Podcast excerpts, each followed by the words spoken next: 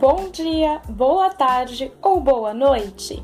Meu nome é Débora e hoje estamos em mais um episódio do Politizando.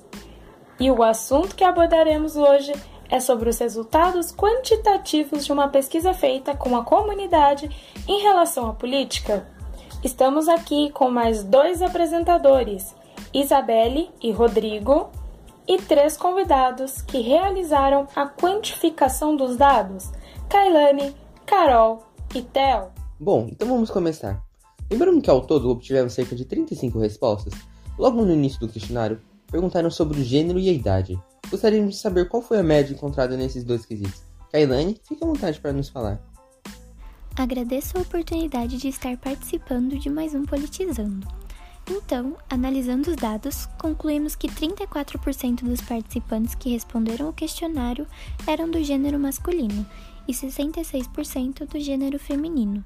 Não houve em nossa pesquisa participantes que se identificassem com outro gênero. Prosseguindo, a média feita das idades dos participantes, que é a soma das idades divididas pelo número de participantes, é de 26,1 anos. Interessante. Aliás, sabemos que a idade e gênero pode sim influenciar de forma direta nas posições políticas das pessoas, e a localização que a pessoa se encontra, ela também pode influenciar.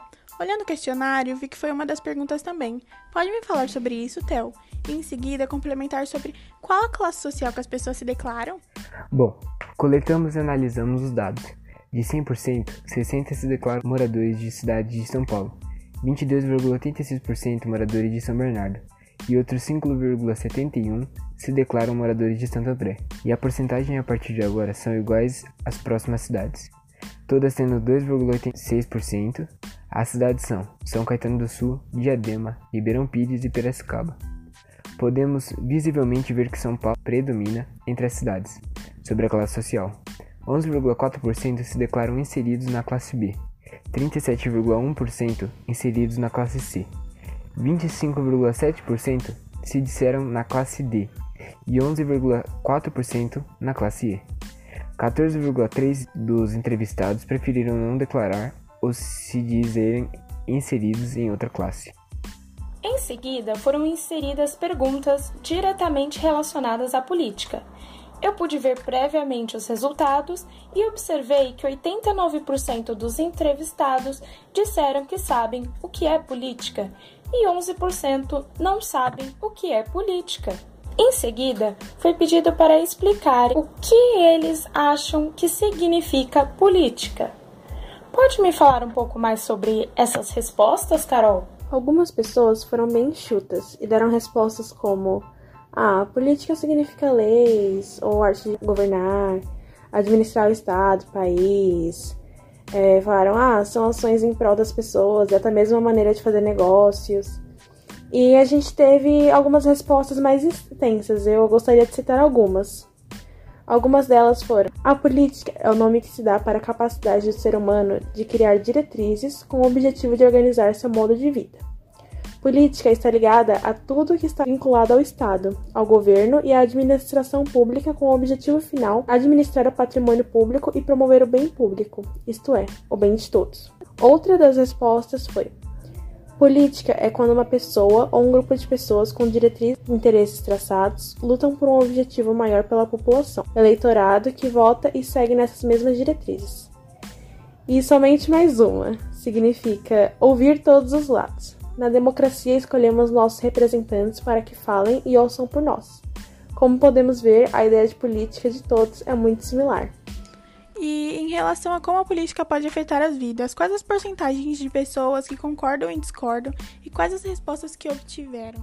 Respondendo sua pergunta, 97% concorda que a política afeta suas vidas e 3% discorda. Algumas respostas que tivemos foram: se não saber como escolher quem irá organizar e administrar os recursos públicos, a população toda é prejudicada, mostrando que a administração dentro da política é de essencial importância. Outra pessoa respondeu: na saúde, mercado, educação, segurança e cultura, deixando claro que a política nos traz impacto em todos os âmbitos da nossa vida, desde na forma que controla a inflação até como disponibiliza acesso a todos de uma determinada obrigação do governo como saúde pública ou transporte. Ela nos impacta por meio de, das leis, deveres e direitos, as famosas políticas públicas e muito mais. Interessante, Théo. Mas tenho uma dúvida. As pessoas acham que fazem política no cotidiano? Como elas acreditam que realizam isso? Você pode me explicar sobre isso, Carol? Então, Rodrigo, conforme os dados apresentados, 63% das pessoas dizem que sim e 37% dizem que não. Desses 63% que afirmaram que fazem, apresenta-se justificativas como administrando divergências e conflitos, expondo suas ideias e formas de pensar, negociando, dialogando, debatendo e tomando decisões. Simples escolha de ação política, escolher um estilo de música ou coisa do tipo mostram escolhas políticas, seguindo as leis. Mas explicando, todos nós fazemos política, pois ser política é tomar partido.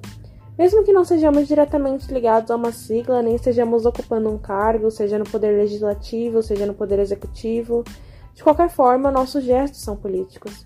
E eles têm implicações éticas. Afinal, é com base nos princípios éticos que nossas ações sempre políticas devem ser avaliadas. Uma das últimas perguntas é: você considera que determinados grupos sociais possuem mais poder político do que outros? E em seguida, vocês pediram que as pessoas explicassem o porquê de suas respostas. Kailane, pode me responder essa? Em relação aos números, 94% consideram que determinados grupos sociais têm maior influência ao poder político e 6% não. As respostas que recebemos envolvem muito as classes mais altas, que têm maior capital e, sendo assim, mais influência. Tivemos pessoas que até disseram que isso se tornou tradição em nosso país. Empresários, grupos sociais dominantes, ricos têm maior poder político. Alguns até enfatizando que esse determinado grupo de pessoas tem maior poder que os próprios políticos. E para complementar, quero deixar duas respostas que achamos interessantes. A primeira é: no contexto que vivemos, infelizmente, o poder político anda junto com o poder financeiro, e isso acaba beneficiando pessoas com melhores condições. E a segunda é: porque isso é um reflexo da desigualdade do nosso país. Se todos agissem de acordo e tivéssemos uma balança para equilibrar o poder, acredito que teria menos desigualdade. Por último, um dos participantes falou sobre um conjunto, não somente o financeiro, mas como falta interesse muitas vezes da população em relação à política, deixando assim mais espaço para a dominação de outros grupos. Bom, e a última questão foi: em uma escala de 0 a 10, qual a importância da política para a sociedade brasileira? Quem gostaria de falar um pouco sobre essa? Eu sei que sou a apresentadora, mas antes da entrevista eu li sobre essa questão e gostaria de responder. Vi que a média obtida é 9,37 de 10, o que pode sim nos deixar muito felizes. O ato dos entrevistados reconhecerem que a política tem uma importância dentro da nossa sociedade é o primeiro passo e fundamental para mudanças. O reconhecimento de sua importância gera interesse e participação. Ótimo ponto de vista, Isa. Quero dizer que concordo com sua opinião que possamos ser participativos dentro da política, que está inserida em nossas vidas e nos afeta diretamente e diariamente. E estamos chegando ao fim de mais um episódio do Politizando.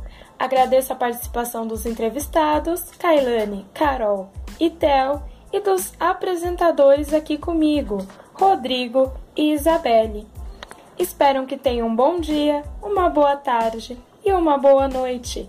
Até o próximo Politizando!